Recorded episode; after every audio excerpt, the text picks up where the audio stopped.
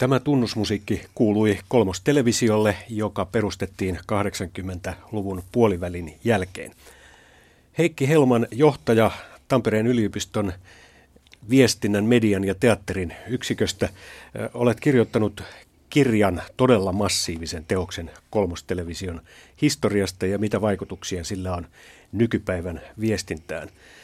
Mistä sait ylipäänsä ajatuksen kirjoittaa näin laajan katsauksen suomalaisen televisiotoiminnan historiaan?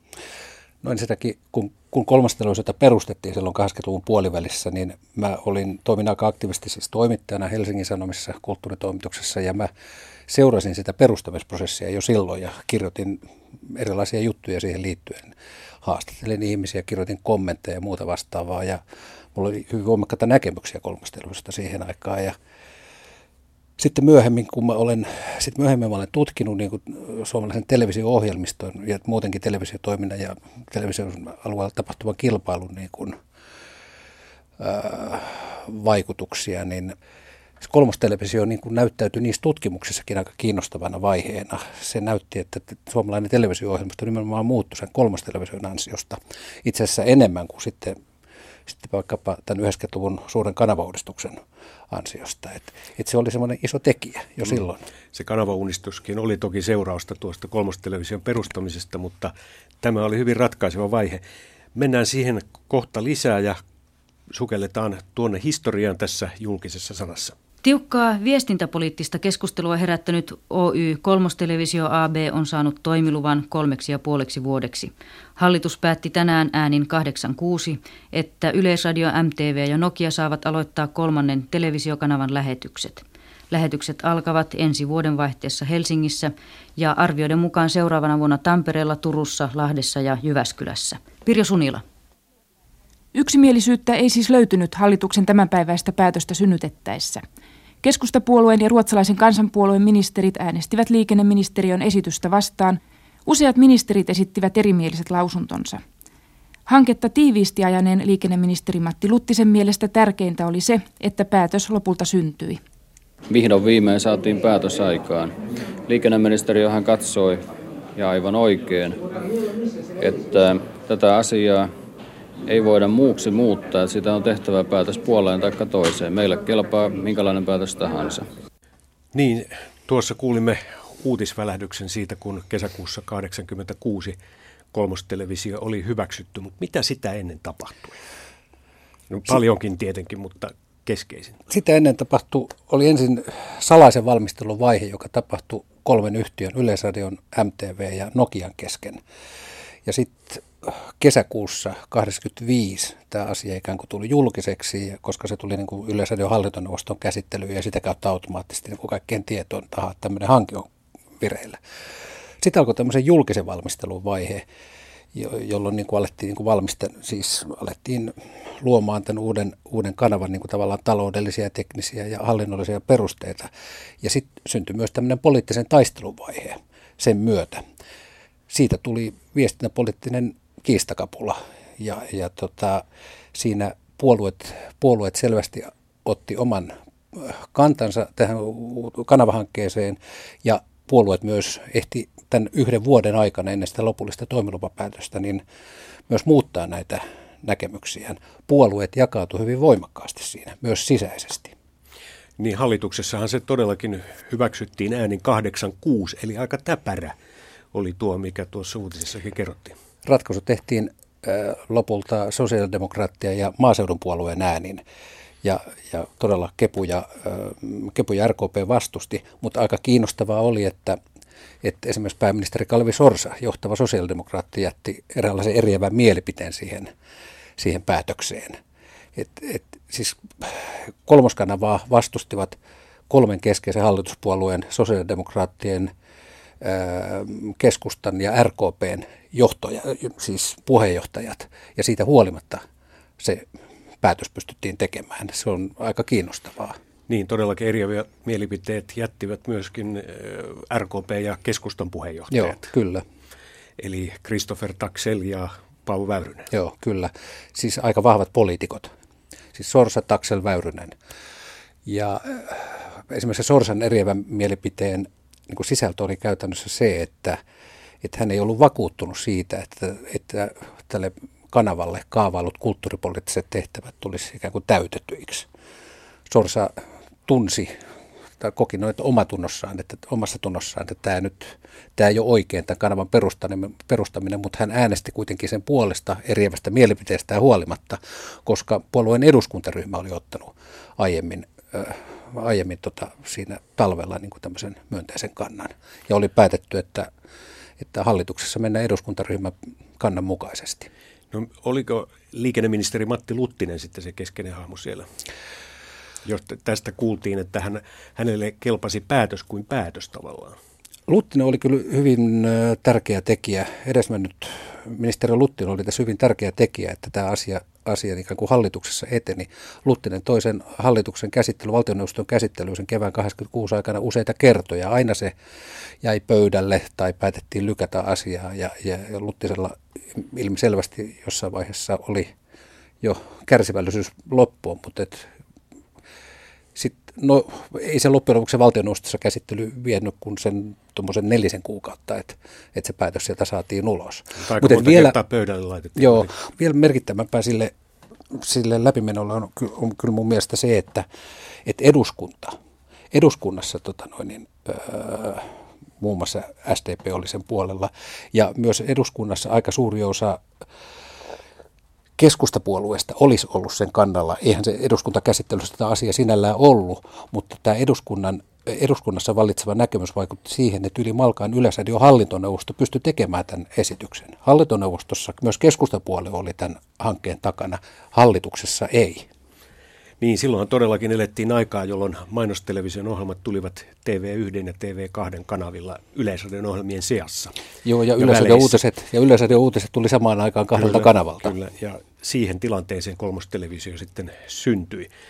Ja kuunnellaanpa nyt, ketkä olivat kolmostelevision kummisetiä, niin kuin Heikki Helman tässä jo sanoi, niin hankettahan oli tietysti pohjustettu pitkään ja kulissien takana, ja Yleisradio täytti syyskuussa 1986 60 vuotta ja silloin oli vastaanotto, josta tein suorana lähetyksenä Studio Kakkoselta ohjelmaa ja tapasin siellä muun muassa nämä kolme herraa. Olen tässä kolmen herran ympäröimänä, jotka on lehdistössä nimit, nimitetty kolmos television kummisediksi tässä hiljattain. Ei ihan samoja herroja. Mitä? Ei ihan samoja herroja kuitenkaan. Miksi Kaksi kummisetä. Ai kaksi kummisetä. Ja no, Eero Pilkama, MTVn toimitusjohtaja, sanoutuu irti kummisetä nimikkeestä. Sen sijaan MTVn varatoimitusjohtaja Jaakko Paavela ja TV1 johtaja Arne Vesper tunnustautuu. Niin Kaikenlaiset nimikkeet tässä käy jo. Kaikki käy jo. Joo. No, Yleisradio 60 vuotta juhliva laitos tänä päivänä. Miten tuo kolmostelevisio muuttaa Yleisradion kuvaa? Eikä se Yleisradio kuvaa muuta muuta kuin täydentää sitä mahdollisuutta, jota Yleisradiolla tulee olemaan tässä varsinkin 90-luvulla. Et 75-vuotisjuhlia ei pidetä yhdessä MTVn kanssa? ei pidetä. Kyllä itsenäisyys säilyy puoli ja toisin. Juhliin tulemme kyllä ja emme tuo enää silloin rahasekkiä. Miten paljon siinä oli rahaa? Se oli 60 kiloa täyttä kovaa rahaa, jonka summa emme vitsi tässä sanoa. Mutta lähestulko loputkin kerättiin, mitä, mitä löytyy. Linjalla tämä homma tapahtui. Ikävä kyllä Minä luulen, ma- että televisio mainotaan kriisissä, mutta ei se ilmeisesti olekaan. Se on ei se, se on 60 kiloa vai pitäisikö olla 120 kiloa rahaa nykyään? Siinä nähdään tämä Arnen asenne, mutta kolmostelevisio on luotu juuri tähän asenteeseen. Ja silloin on kolmos TV 15 vuotta juhlat muuten. Ne saattaa olla melskeet myöskin. Joo, ne on muuten suuret juhlat oikein. Ja sillä säkillä rahoitetaan sitä kotimaista ohjelmatuotantoa? Niin Ei vai, sillä vai? säkillä. Se on Yleisradion. Tämä Yleisradion mahdollisia huonoja päiviä varten. Ja, ja jos Tätä ei muuta, niin vaikka, vaikka sitten tota, johtajan eläkekassa. Meidän se just Vesperille sanoi, että se kaino toimuksia, jos tänne pikkuvelikin saisi vähän siitä. No, Eli radio. No, Aimo Haapasella on näitä niin sanottuja pitkiä tiliä, joissa käytötarkoitusta ei ole eritetty, vaikka televisio nämä rahat hankkii yhtiöön. Ei, kyllä mun täytyy sanoa, tuotuna, että, että vaikka lahjan, lahjanantaja tietystikään ei saa määräillä mitään tässä, vaan te saatte käyttää sen niin kuin haluatte, niin kyllä tässä nyt televisiosta on kysymys ja meidän yhteistyöstä ja kaikista tämmöistä näin, että sen kehittämiseen se tullaan käyttämään. No vakavasti ottaen, mikä tuon Raasekin tarkoitus oli ihan todella? No siinähän on semmoinen huuli tästä pohjattomasta säkistä. Me teimme nyt kerrankin semmoisen säkin, jossa on pohja, ja siinä on selvät mitat, nyt me tiedetään, mistä asiasta me puhutaan. Ja ajattelitte, että Yleisradio ottaisi sitä opiksi seuraavaksi 60-vuotista Me uskotaan, että Yleisradio on ottanut jo opiksi ja se näkyy erilaisista tavoiteohjelmista, joita Ylessä on. Ja tästä syystä me uskallettiin tuodakin tämä säkki apuna siihen kuormaan, kerrankin pohjallinen säkki. Ja tunnette ole, olevan kaikki hy- hyvätuulisia kavereita ja ilmeisesti johtuu siitä, että kolmostelevision pullat on hyvin unissa vai? Hyvä tuulisuus nyt johtuu tietenkin tästä tilaisuudesta, jossa Yleisradio juhtii 60 vuotta, mutta siitäkin, että kolmostelevision asiat ovat hyvin. Eli talentit ovat uunissa muualla. Minä sanoisin niin, että asiat ovat tiukasti hanskassa. Pieni maa tuottaa uskomattoman määrän hyvää laadukasta televisio-ohjelmaa. Niin Näinhän se on tänäänkin jo. Missä sillä säkillä on pohja? No, sitä pohjaa ei kyllä löydy. Kysymyksessä on vain se, että, että, että asetammeko sille raamit, jota emme voi ylittää näillä resursseilla, mutta pohjattomat ovat tarpeen. No niin, se oli siis tunnelmapala syyskuun 9. päivästä 1986, kun Yle juhli 60-vuotisjuhlia. Ja silloin kolmosteven pullat oli jo hyvin uunissa. Miltä kuulosti Heikki Helman? Oliko tässä niin kuin viritelty jo kaikki ainekset? Tota, sä sanoit, että kirja on massiivinen, mutta tämäkin lähde on mulle jäänyt löytämättä. Että, että sitä olisi voinut vielä lihottaa tälläkin lähteellä. Tota, kolmosteluisen pullat oli sillä lailla hyvin uunissa, että sitähän oltiin niin kuin käynnistämässä. Tuossa vaiheessa firmalle ei ollut kyllä vielä löydetty tuota toimitusjohtajaa. Se löytyi sitten muutamaa viikkoa, ehkä pari viikkoa tai viikkoa tota myöhemmin. Sitten löytyi Heikki Lehmusta toimitusjohtajaksi. Tuolta insinööri, tai mikä? Insinöörilehdet. Insinöörilehdet Oyn puolelta. Tässä kun äsken puhuttiin sitä, että Mainos TV rahoitti Yleisradiota, niin mikä olisi kolmos TV-rooli nyt tähän kuvioon?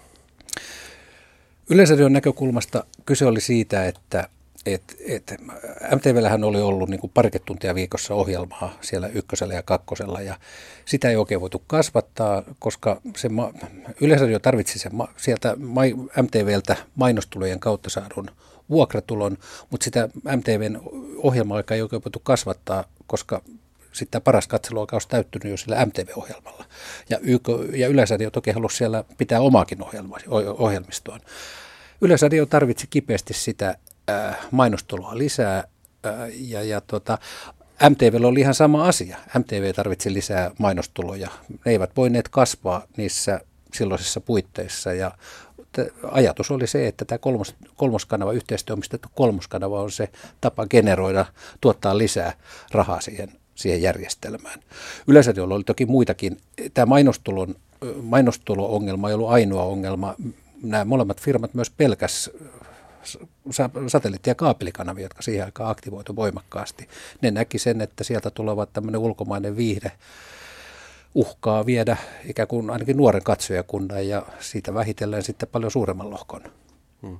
Se oli erityisesti 1980-luvun keskustelussa uhkana joo, tämä satelliitti- ja kaapelipuoli. Uusi televisio. Kyllä. No tämä sinun kirjasi, Heikki Helman, Koko illan ilo, kolmoskanava ja television kaupallistuminen Suomessa, niin, niin sehän kertoo juuri sen nimikin, että kun Kolmos TV sitten syntyi, niin se otti tämän koko illan ilon sloganikseen, iskulauseekseen ja tavallaan pystyy sitten tunkemaan siihen, kun Maikkari ei pystynyt koko illaksi Yleisradion raoissa tekemään ohjelmaa, sen, alan, sen ajan MTV. Joo, siis kaupallista televisio, siis Suomi oli sillä lailla Euroopan mitäs poikkeuksellinen maa, että meillä oli ollut kaupallista televisiotoimintaa alusta alkaen. Meillä oli ollut niin TES TV ja sen se perillinen TES-visio, joka käynnisti koko toiminnan Suomessa kaupalliselta pohjalta, mutta se oli siis vähän julkisen palvelun ohjelmaa, mutta mainoksia myytiin väliin. Siis se oli vähän sellaista puolijulkisen, puoliksi julkisen palvelun toimintaa. Meillä oli ollut alusta alkaen MTV tai Mainos TV, sellainen Mainos TV, joka, joka perustettiin yhteisymmärryksessä Yleisradion kanssa niin kuin rahoittamaan Yleisradion televisiotoiminnan käynnistämistä. Mutta siis sekään ei ollut puhdaspiirteinen kaupallinen kanava, vaan, vaan sekin halusi toimia vähän niin kuin julkisen julkisen television pelisäännöillä, vähän viihteellisempänä kyllä se mutta kuitenkin. Kolmos televisio oli ensimmäinen tämmöinen selvästi niin kuin kaupallinen TV-kanava, joka oli ihan avoimesti ja sanoisinko mä nyt noin lainausmerkeissä härskisti kaupallinen. Se rakensi kaupallista ohjelmakaaviota ja alkoi harukoimaan ikään kuin kohdeyleisöjä omaksi, omaksi ikään kuin tämmöiseksi ruuakseen. Hyviä uutisia vaatehuoneelta. Ulkoilutakkeja uskomattomaan hintaan. Naisille 299. Ja minun pusakkani yllätyshintaan 199 kaikista valtakunnan vaatehuoneista. Veljet, laitetaanko seitsemän pioneeria? Ei ku kuus! Eerola Oijo!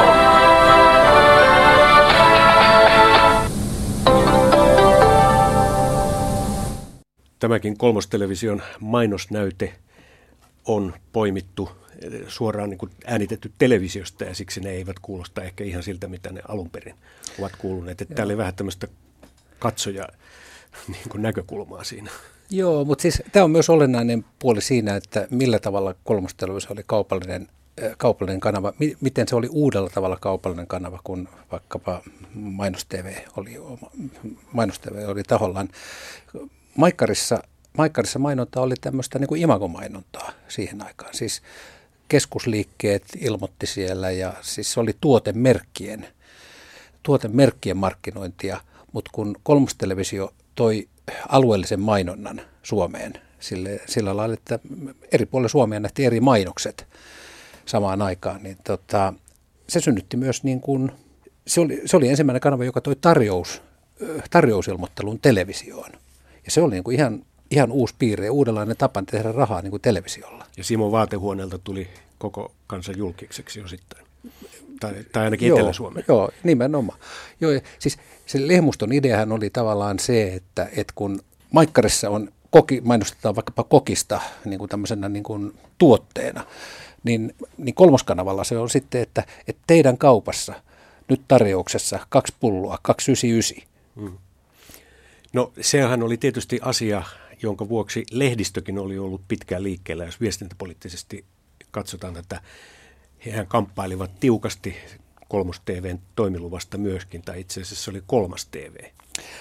Kanava kolme. Kanava kolme. Kanava joo. kolme oli lehdistöhanke. Ja se ei sitten saanut sitä lupaa, vaan se meni tälle Ylen, MTVn joo. ja Nokian yhteishankkeelle. Joo, Kanava kolme hanke käynnistettiin syksyllä tai syyskesällä 85 Sanomalehtien liiton ja Sanomalehtien liiton niin kuin ainakin noin virallisesti sen toimesta, mutta ilmeisesti siellä on niin kuin sanoma, sanoma-osakeyhtiön niin kuin tietyt johtohamot mukana niin kuin käynnistämässä sitä hanketta, koska tässä nähtiin, tässä nähtiin tilaisuus niin kuin oikeasti kyseenalaistaa se, että annetaanko tämä, tämä uusi toimilupa nyt sitten niin kuin taas Yleisradiolle tai MTVlle, siis jo olemassa oleville toimijoille, vai voitaisiko ne haastaa.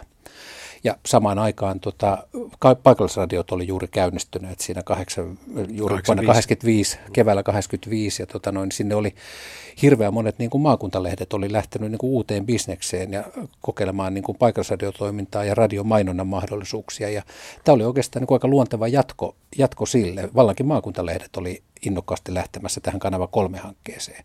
Kiinnostavaa sitten taas on kyllä se, että että vaikka sanoma-osakeyhtiö ilmeisesti oli käynnistämässä sitä hanketta, niin esimerkiksi Helsingin Sanomat ei koskaan liittynyt siihen kanava kolme konsortioon. Ei myöskään esimerkiksi Uusi Suomi tai Hyvystysbladet tai Suomenmaa tai Sosiaalidemokraatti. Eli se oli maakuntalehtien hanke etupäässä Joo. ja heitä tietysti siellä huolestutti se, että viekö tämä kolmos TVn alueellinen mainonta nyt heiltä sitten mainosmarkkoja. Aivan, aivan. nimenomaan, vielä nimenomaan se oli, niin kuin, se oli tämmöinen niin kuin piinaava – yksi piinava syy siellä takana. Mutta kun valtioneuvosto sitten äänestyksen jälkeen, niin kuin tässä kerrottiin, myönsi tuon luvan Oy 3 Televisio ABlle, niin sen ensimmäiseksi toimitusjohtajaksi valittiin Heikki Lehmusto. Toimiluvassa todettiin, että meillä pitäisi olla 20 prosenttia ohjelmistosta kotimaista. Olemme iloksenne, iloksemme päässeet ja toivottavasti myös katsojien iloksi, siis iloksenne – päässeet siihen, että kotimaisen ohjelmiston aste on noin kolmannes ohjelmistostamme.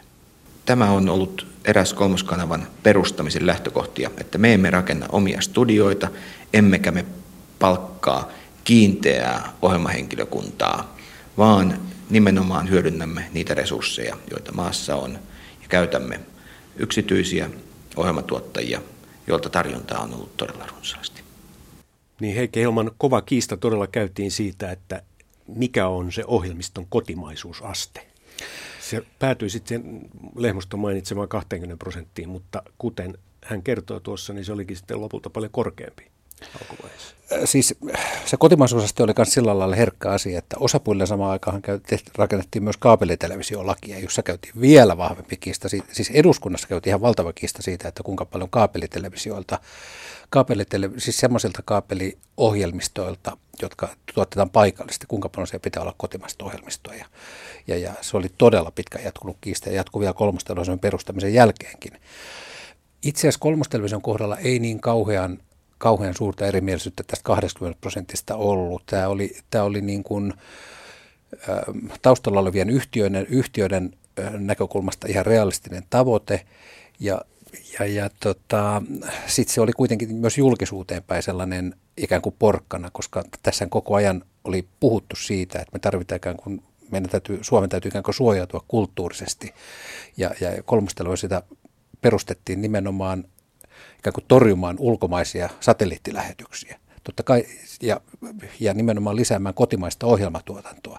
Totta kai absoluuttisesti ihan tässä kävi niin, että absoluuttisesti niin ulkomaisen ohjelmiston osuus kasvoi tässä rytäkässä, mutta samalla myös niin kuin kotimainen, kotimainen tuotanto, kotimainen ohjelmatuotanto siis tämmöisenä rakenteena kyllä muuttui ja alkoi kehittyä ja kasvaa. Siis silloin syntyi tämmöinen itsenäisten tuottajayhtiöiden kenttä. Ja se 30, se 20 prosentin tavoite ei ollut todellakaan vaikea saavuttaa. Siinähän, eihän siinä laatua mitattu, vaan ainoastaan määrää. Tässä on siis julkinen sana ja haastateltavana on Heikki Helman, joka on kirjoittanut kirjan Koko illan ilo, kolmoskanava ja television kaupallistuminen Suomessa. No lähtikö se mainosmyynti sitten hyvin tuolla kotimaisuusasteella käyntiin? No ei, ei se kovin hyvin lähtenyt. Tavoitteesta jäätiin jälkeen koko ajan ja, ja, tota, ja aika nopeasti niin kuin, siellä käytiin hintakilpailua. Tämä ei ollut kaikkien parasta aikaa mainosmyyntiin, vaikka, vaikka Suomi ei silloin vielä missään lamassa ollut, vaan päinvastoin oli, oli, oltiin vielä semmoisessa kasinovaiheessa. Mutta siitä huolimatta television mainosmyynti ei, ei niin kuin vetänyt. Mainos-TV oli vaikeuksissa koko ajan ja tämä selvästi vei niin kuin MTV koki, että että tämä vie mainostajia heiltä. Molemmat tässä kärsi alkuun. Ja tänne, tänne jouduttiin tavallaan syöttämään lisää rahaa tälle yhtiölle, tekemään, tekemään tota vaihtovelkakirjalainaa ja, ja muita vastaavia järjestelyjä. Todellisuudessa kävi niin, että noin, noin kolmessa vuodessa alettiin saavuttaa tavallaan se suunniteltu mainosmyynnin kehitys ja se vaan ei lähtenyt niin nopeasti liikkeelle kuin piti. No seuraava ohjelma oli Kolmos TV lippulaiva alusta asti. Ja sitten puhumme myöskin professori Helge Gyllenbergin kanssa, niin kuin oli puhetta suomalaispuolalaisesta tiedeyhteistyöstä seuraavan ohjelman jälkeen. Tänään tässä ja nyt on mukana rallipolkujen vauhdissa. Timotte ja Mikkosen tänään tässä ja nyt. Joo, kyllä se oli virallisen kolmostelevision avauksen, joka tapahtui sitten vasta niin kuin syksyllä 87, niin sen niin kuin ensimmäinen ohjelma. Siitä se alkoi. Toi pätkä oli muuten YouTubesta poimittu tänä päivänä ja se on aivan törkeän huono äänitys, mikä kuului okay. tuossa noin. Että mä en tiedä, miten YouTubeen laitetaan noin huono äänityksiä, mutta se on se jostain kertoo, videolta. Kertoo, kertoo, että se tuota niin, tämmöisiä kaaria, joita nyt viestinnässä mm. tulee tänä päivänä, kun on tullut uutta tekniikkaa. Joku on videonauhalta siirtänyt sen ikään kuin digitaalisesti ja sitten siirtänyt sen edelleen YouTubeen. Niin, se Timo Tea Mikkonen teki monta tuntia ohjelmaa illassa? Joo, se tai alko... viikon aikana. Kolmonen tänään täydeltä laidalta. Kolmonen viihdyttää, kun vakava väsyttää. Kanava lupasi ensimmäinen 1987 ilmoituskampanjassa ja siinä oli mannekiinina Timo T. Mikkonen.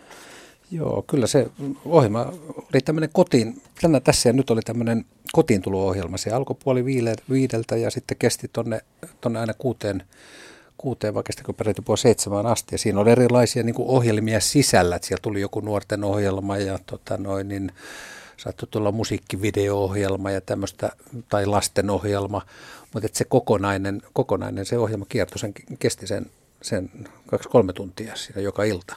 Mutta oikeasti TTN, eli tänään tässä ja nyt, niin eihän se sitten ollut siellä ohjelmistossa kuin sen oikeastaan se ensimmäisen vuoden. Sehän putosi sitten aika nopeasti pois. Tuli toinen tilalle vastaava. Nyt kuunnellaan lyhyesti kolmostelevision ensimmäistä ohjelmapäällikköä, joka oli Yleisradiosta sinne siirtynyt Heikki Seppälä. Tässä vaiheessa on ollut mahdollista lukea käsikirjoituksia, ohjelmasuunnitelmia, synopsiksia ja vain pieneltä osin tutustua sitten kuvattuun materiaaliin joko pilottien tai koeohjelmien muodossa. Ja kyllä sanoisin, että, että se mitä on ollut nähtävissä siitä runsaasta tarjonnasta, niistä kovin monista ohjelmaehdotuksista, jotka tänne on kertynyt, niin kyllä niiden joukosta löytyy varsin korkeatasoisia ohjelmaehdotuksia. Tietenkin tiedän pitkäaikaisestakin kokemuksesta, että aina TV-ohjelmatuotannon kyseessä ollen on kyseessä aikamoinen tuotantoprosessi ja aina, aina on mahdollisuuksia sitten kompastua johonkin siellä matkalla vielä, mutta se mikä tällä hetkellä on nyt nähtävissä noista suunnitelmista, niin vaikuttaa mielestäni varsin lupaavalta. Siellä on sekä kotimaista näytelmällistä fiktiivistä tuotantoa, siellä on jonkun verran visailuohjelmia tulossa ja sitten suunnitelmia tämän ajankohtaistoiminnan harjoittamiseksi tässä ruudussa. Niin, Heikki Helma, voiko sanoa, että mitä uutta kolmostelevisio loi ohjelmarintamalla? No ainakin se toi niitä yhtiöitä nimenomaan, josta tässä jo puhuttiinkin. Yhtiöitä tuli, äh, tuli tälle kentälle. Siis yhtiöt, jotka eivät olleet aiemmin tehneet televisiolle juurikaan ohjelmia. TV-ohjelmista on tehty yleensä Maikkarissa ja Yleisradiossa ja sitten oli vain joitain harvoja muita ohjelmatekijöitä. Mutta esimerkiksi tässä, mistä tuo Seppälä puhuu, niin kun, kun houkutteli ja tilasi ikään kuin suomalaisia kiinnostuneita ohjelmantekijöitä tai ohjelmatuottajia niin lähettämään ehdotuksia, niin sieltä tuli noin 90 ohjelmaehdotusta yli 30 yhtiöltä, uudelta tuotantoyhtiöltä. Siis osa niistä oli sellaisia firmoja, joita ei vielä ollut ehkä olemassa, kuten esimerkiksi tätä Porolan Vivision, joka ei tainnut olla vielä olemassa, mutta että ne teki jo ehdotuksia ja yhtiö perustettiin sitten, kun tämä homma alkoi vetämään. Mutta mitä muuta uutta siis se toi uudenlaista niin televisioajattelua. Siis, siis televisio oli aika vakava väline ollut siihen asti. MTVssä oli niin kuin ehkä vähän viihteellisempi se lähestymistapa asioihin kuin Yleisradiossa, mutta, tota, mutta kolmostelevisio pisti vielä pahemmaksi tai paremmaksi, mitä se haluaa, haluaa sanoa. Että että ohjelmia opittiin tekemään aika kevytmieliseltä pohjalta, aika leikillisesti siis ikään kuin soundi muuttui. Vähän samaan tapaan ehkä kuin radiossa, kun paikallisradio tuli, että ikään kuin se tapa puhua, tapa lähestyä yleisöä muuttui jotenkin semmoisessa arkisemmaksi. Se ei ollut enää semmoista niin kuin, että nyt tältä eetteristä kerrotaan juhlallisesti tosiasioita. Sitten tuli jotenkin sellaista helpommin lähestyttävää tietysti mielessä. Niin, jos siteeraisit itseäsi silloin 80-luvulta, kun kirjoitit Helsingin Sanomiin Heikki Elman, niin viittasit juuri, joka tässä kirjassakin on, että, että kolmostelevisio on tämmöistä kevyttä visailua. Et silloin sulla oli aika kriittinen näkemys. Ja samoin Helsingin Sanomien tunnetuimmalla TV-kriitikolla Jukka Kajavalla. Joo, Kajava Joo, mulla oli, mä epäilin, että, että sieltä on, että kolmostelevisolta on luvassa niin kuin enimmäkseen ulkomaista ohjelmistoa, tasapuolisen englanninkielistä. Ja, ja että se on niin kuin eräänlainen niin kuin plagiaatti, jonka design on matkittu tämmöiseltä kaupallisilta satelliittiesikuvilta. Kajava kutsui sitä hömppätelevisioksi ja kaatopaikaksi kolumneissaan. Niin nämä oli reaktioita niin kuin kanavan ensimmäisiin ohjelmiin. Mutta että sitten niin Kajavastakin taisi tulla kauneiden ja rohkeiden uskollinen katsoja.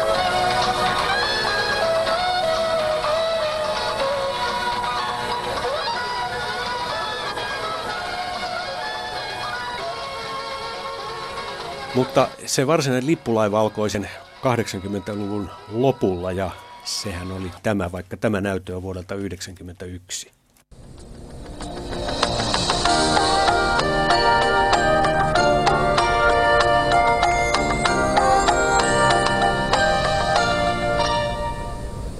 Huomenta Suomi aloittaa ennakkotiedoista poiketen lähetykset jo huomenna tiistaina 20. päivä elokuuta.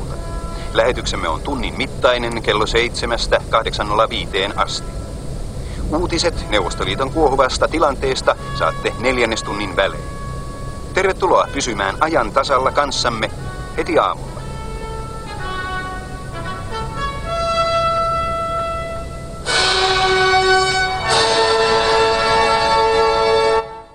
Niin, kolmostelevisio perusti Huomenta Suomen ja sitten siitä alkoi aamutelevision historiakin Suomessa ja se sitten siirtyi siihen kanavauudistuksen myötä Maikkarille 1993, mutta mikä merkitys sillä oli sinun nähdäksesi? No huomenta Suomi oli, joo kyllä sillä oli valtava merkitys, koska se kolmostelevision läsnäolo ikään kuin lisääntyi, lisääntyi niin kuin tässä suomalaisessa yhteiskunnassa. Tai kolmostelevisio oli ohjelma nyt myös aamulla. Kolmas, huomenta Suomi oli ohjelmanjohtaja Tauno Äijälän iso, iso haave. Se oli varmaan se seuraava haave, eh, kun hän oli ollut taistelemassa ensin, ensin Maikkarin uutisia 80-luvun alussa. Ja tämä huomenta Suomi oli jotenkin niin kuin luontainen seuraava, seuraava askel. Ja hän oli valmistunut sitä pitkään ja käynyt, tehnyt opintomatkoja eri puolelle maailmaa löytääkseen sitä, sen konseptin. Ja se todella niin kuin löysi sen konseptin, tajusi, että pitää olla miesjuontaja ja naisjuontaja, jotenkin semmoinen kotoisa aamutunnelma, jota on niin kuin helppo katsoa. Löydettiin niin kuin tämmöinen niin kuin aamuohjelman konsepti siinä. Jos mä ajattelen tämmöistä niin kuin nykyaikaisen television niin kuin ilmettä, niin, niin se, toi tänään tässä ja nythän oli jo tavallaan jo aamuohjelma, mutta iltapäivällä niin formaatilta. Mutta tästä tämä rentous vietiin niin paljon pidemmälle ja, ja, ja sillä, sillä kyllä luotiin semmoista nykyaikaista tämmöisen puheohjelman niin kuin ilmapiiriä ja tunnelmaa. Et kyllä mä näen sen aika merkittävänä siinä. Ja toi näyte, mikä äsken kuultiin, niin se oli siis elokuulta 1991 ja sehän liittyy tuohon dramaattiseen vaiheeseen, kun Neuvostoliitossa sattui tämä vallankaappausyritys, joka kesti kolme päivää. Ja, niin, niin silloinkin kolmoskanava toimii joustavasti ja pystyy aikaistamaan näitä huomenta Suomen lähetyksiä, vaikka ne olivat silloin vielä kesätauolla. Joo, siinä itse asiassa vähän kävi sillä lailla, että kun huomenta Suomen pääsi kertomaan, näyttämään televisiossa asioita aika laveasti, laveasti heti aamusta alkaa, mitä siellä on tapahtunut. Ja yleensä, jolla ei ollut mitään aamuutisia televisiossa tarjota, niin tota, MTV ikään kuin putsasi sen pöydän. Sieltä, siis monet näkivät asioita televisiosta ennen kuin he avasivat edes lehteä. No huomenta Suomi oli siinä mielessä lippulaiva, että se sitten aiheutti sen, että Yleisradiokin jossain vaiheessa aloitti omat aamu-tv-lähetyksensä. Mutta aika monta, 90-luvun loppupuolella. Joo, aika monta vuotta myöhemmin. Kyllä. No Heikki Helman, kuunnellaan seuraavaksi ote Heikki Lehmustolta, joka oli kolmas TVn eh, toimitusjohtaja. Arto Kivinen on tulossa juuri sieltä lentokoneella, mistä nämä ohjelmat tulevat, eli Los Angelesista, Hollywoodista. Hyvin suuri osa ulkomaista ohjelmistostamme on USAsta. Meillä on yksi ranskankielinen sarja tai Ranskassa toteutettu sarja, yksi saksankielinen sarja, mutta pääosa on brittiläisen kielikulttuurin alueelta. Kolmosen sarjaohjelmisto on lyöty lukkoon jo noin vuotta puolitoista ennen kanavan avausta. Ja ohjelmiston rakenne tulee muuttumaan ajan kanssa, mutta sille emme voi mitään, että maksimaal- maksimaalisiin katsojalukuihin pyrittäessä on brittiläinen kielialue se kulttuuri, josta valtaosa sarjoista tulee ostettavaksi. Niin Heikki Helmon viittasitkin jo tuohon, että englanninkielistä ohjelmistoa pääasiassa oli, ja tämän Heikki Lehmustokin tässä sanoi. Hän ehkä poliittisista syistä käytti tätä brittiläistä kielialuetta. Ehkä siinä oli jotain poliittista. 80-luvulla ehkä oli vielä rumaa sanoa, että amerikkalaista, tai jotenkin se näytti niin kuin pahemmalta. Siihen liittyy jotenkin tämä tämmöinen kulttuurinen suojautuminen, ja tämä, jos täällä haluttiin joltain suojautua, niin se oli juuri tämä tämmöinen amerikkalainen TV-viihde. Joo, kolmas kanava aloitti hyvin, siis hyvin amerikkalaisena TV-kanavana. Et vaikka sitä niin kuin markkinointi ja sen, sen kulttuuripoliittinen peruste oli se, että kotimaista ohjelmatuotantoa voidaan lisätä ja, ja voidaan synnyttää uudenlaisia kotimaisia ohjelmatuotantorakenteita, niin alkuvaiheessa puolet, puolet kanavan tarjonnasta oli amerikkalaista. Mm. Mutta se väheni vuosi vuodelta. Ja sitten tällä 90-luvun alkuvuosina ennen, ennen, ennen kanavauudistusta, niin se oli enää se amerikkalaisuusaste niin kuin runsas kolmannes. Et, et, siihen tuli koko ajan lisää niin kuin, paitsi kotimaista, niin myös muuta eurooppalaista ohjelmistoa. Mutta mut sitten taas, jos ajattelee vaikkapa sen kanavan niin kuin elokuvatuotantoa tai elokuvatarjontaa. Sehän oli yksi tämän kanavan merkittävistä asioista oli just se, että se toi paljon lisää elokuvia TV-ruutuun. Ja se oli yksi sen kanavan niin kuin kulttuuripoliittinen perustekin, että, että, että videot nähtiin vähän niin kuin, video, siis tämmöisenä niin kuin videoväkivaltana ja semmoisena niin kuin uhkana tämmöiselle niin kuin katselukulttuurille. Ja ja tota, tätä kanavaa markkinoitiin tai perusteltiin sillä, että sen kautta saadaan niin hyviä elokuvia ruutuun ja ihmiset voivat nauhoittaa niitä ja katsoa Halominaan ajankohtina. Ja aluksi, aluksi tämä elokuvatarjontahan olikin hyvin monipuolista, että siellä oli paljon klassikoita ja, ja, ja siellä ollut ollenkaan mitenkään tämmöistä amerikkalaisvetosta, mutta sitten mitä pidemmältä, mitä lähemmäs tultiin tavallaan tätä kanavauudistusta ja mitä enemmän tästä kolmosesta tuli tämmöinen niin kuin valtavirran kanava, niin sen suuremmaksi tässä amerikkalaisen elokuvaohjelmiston osuus nousi. Kun se aluksi oli niin kuin niin kuin neljäsosa tai, jota, tai sitä luokkaa, niin sitten se lopulta oli kolme neljäsosaa.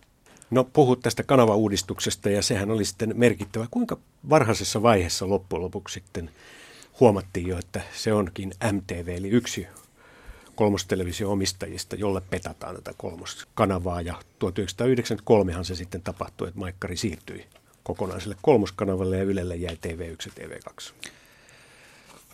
Niin se kiinnostava, kiinnostava asia on oikeastaan siinä, että kolmostalous ei ehtinyt toimia kuin pari vuotta ennen kuin jo oivallettiin, että tältä pohjalta ei voida jatkaa, jatkaa vaan tarvitaan joku isompi ra- rakennemuutos. Tämä keskustelu alkoi jo keväällä 88, siis oikeastaan jo puolitoista vuotta tämän varsinaisen käynnistämisen jälkeen. Ja, e, ja sitten ei niitä neuvotteluja ehditty käymään sitten, kun kun oikeastaan runsas vuosi, kun tehtiin jo se ratkaisu kanavauudistuksesta. Se ratkaisti jo vuonna 1989, että et, et, et kolmostelevisiosta tehdään, äh, tehdään tai tästä kolmannesta kanavasta tehdään MTVn oma kanava ja, ja, ja tavallaan Yleisradio niin kuin putoaa siitä, pudottaa itsensä siitä pelistä pois. Samoin Nokia. Ja, kyllä. No se oli merkittävä muutos siinä mielessä, että Yleisradion ja sitten kaupallisen TV-toiminnan polut alkoivat pikkuhiljaa sitten eriytyä ja sehän loppui, lopulta johti tähän koko kentän liber, liberalisointiin, joka 97 sitten näkyi TV4 perustamisessa ja Sanoma sai vihdoin sen oman kanavan, jota se oli pitkään halunnut. Ja sitten digitalisointi muutti 2000-luvulla koko kuvion. Ja, mutta nyt edelleen nämä leirit on tietyllä tavalla olemassa, jotka silloin kolmos TVtä synnyttäessä oli ollut. Y- Yleisradio sitten MTVn ympärillä sen omistaja nyt Bonnier, sitten on Sanoman lehdistöryhmä tavallaan TV4 ja koko se kanavaperhe siellä. Hmm. Silloin kun kanavauudistusta suunniteltiin sen 80-luvun lopussa, niin silloin käytiin myös taistelua MTVn omistuksesta. Kuka MTVn todella omistaa? Siis sanomalehdistö yritti kaapata MTVn omistukseensa sanoma-osakeyhtiön rahoilla.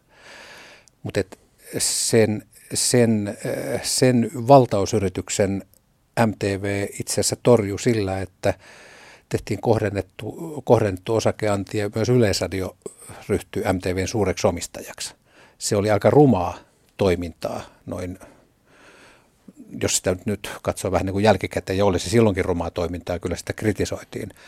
Mutta tota, sillä MTV suojasi itsensä ja tavallaan tämä, niin kuin MTV suojasi, sillä itsensä, suojasi itsensä sillä tavallaan niin kuin yrityksenä oman itsenäisyytensä siinä vaiheessa. Ja Yleisradiokin pystyy vielä operoimaan noin, koska silloin ei ollut vielä Yle-lakia, joka sääteli tarkasti Ylen toimintaa, vaan silloin toimittiin välien puitelain varassa. Eli Yle-lakikin tuli sitten samoihin aikoihin kuin tämä kanavauudistuskin. Joo. Ja 94 alusta. Joo, ja, juu, ja siinä, siinä tavalla ehkä toimittiin vähän Yleisradion hallintoneuvoston ohikin, että eihän kun Yleisradio tuli MTVn tar- isoksi omistajaksi tässä siinä vuosikymmenen lopun – omistustaistelussa, niin eihän se ostaja ollut Yleisradio, vaan Yleisradio eläkesäätiö, joka olisi taas niin kuin, no, juridisesti ihan itsenäinen toimija. Kyllä, kyllä.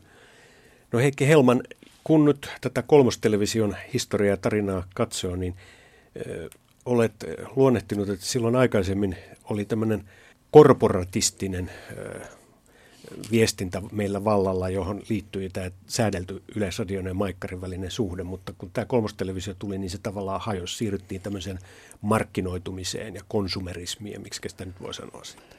No kyllä tämä, tämmöinen, Suom, no joo, tätä suomalaista mallia on, on kun on vertailtu kansainvälisiä viestintäjär, kansainvälisesti niin kuin viestintäjärjestelmiä, että ylimalkaan pohjoismaista ja myös suomalaista järjestelmää on kutsuttu demokraattis-korporatistiseksi ja, ja siis sitä perinteistä mallia. Ja tota, kyllä tämä, kor, tämä demokraattis-korporatistinen malli niin kuin tässä säilyy vielä pitkään. Tämä oikeastaan tämä, se on alkanut siirtyä tämmöisen liberaalin mallin, kuten sitä kutsutaan, liberaalin mallin suuntaan, niin ehkä selvemmin 90-luvun lopulta alkaen vasta. Mutta nämä ensimmäiset murrokset, tämmöiset murtumat, alkoi tapahtua tämän paikallisradioiden, kolmostelevision ja tavallaan niin kuin kaapeli, kaapelikanavien vähittäisen niin kuin vaikutusvallan kautta.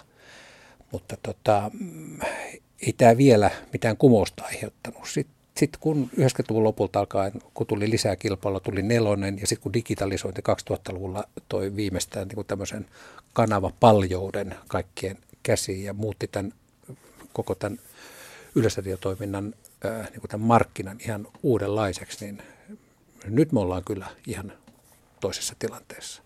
No sehän oli kolmostelevision yksi idea, että maksutelevisio olisi siitä syntynyt ja Nokia lähti siksi mukaan, mutta näin ei käynyt.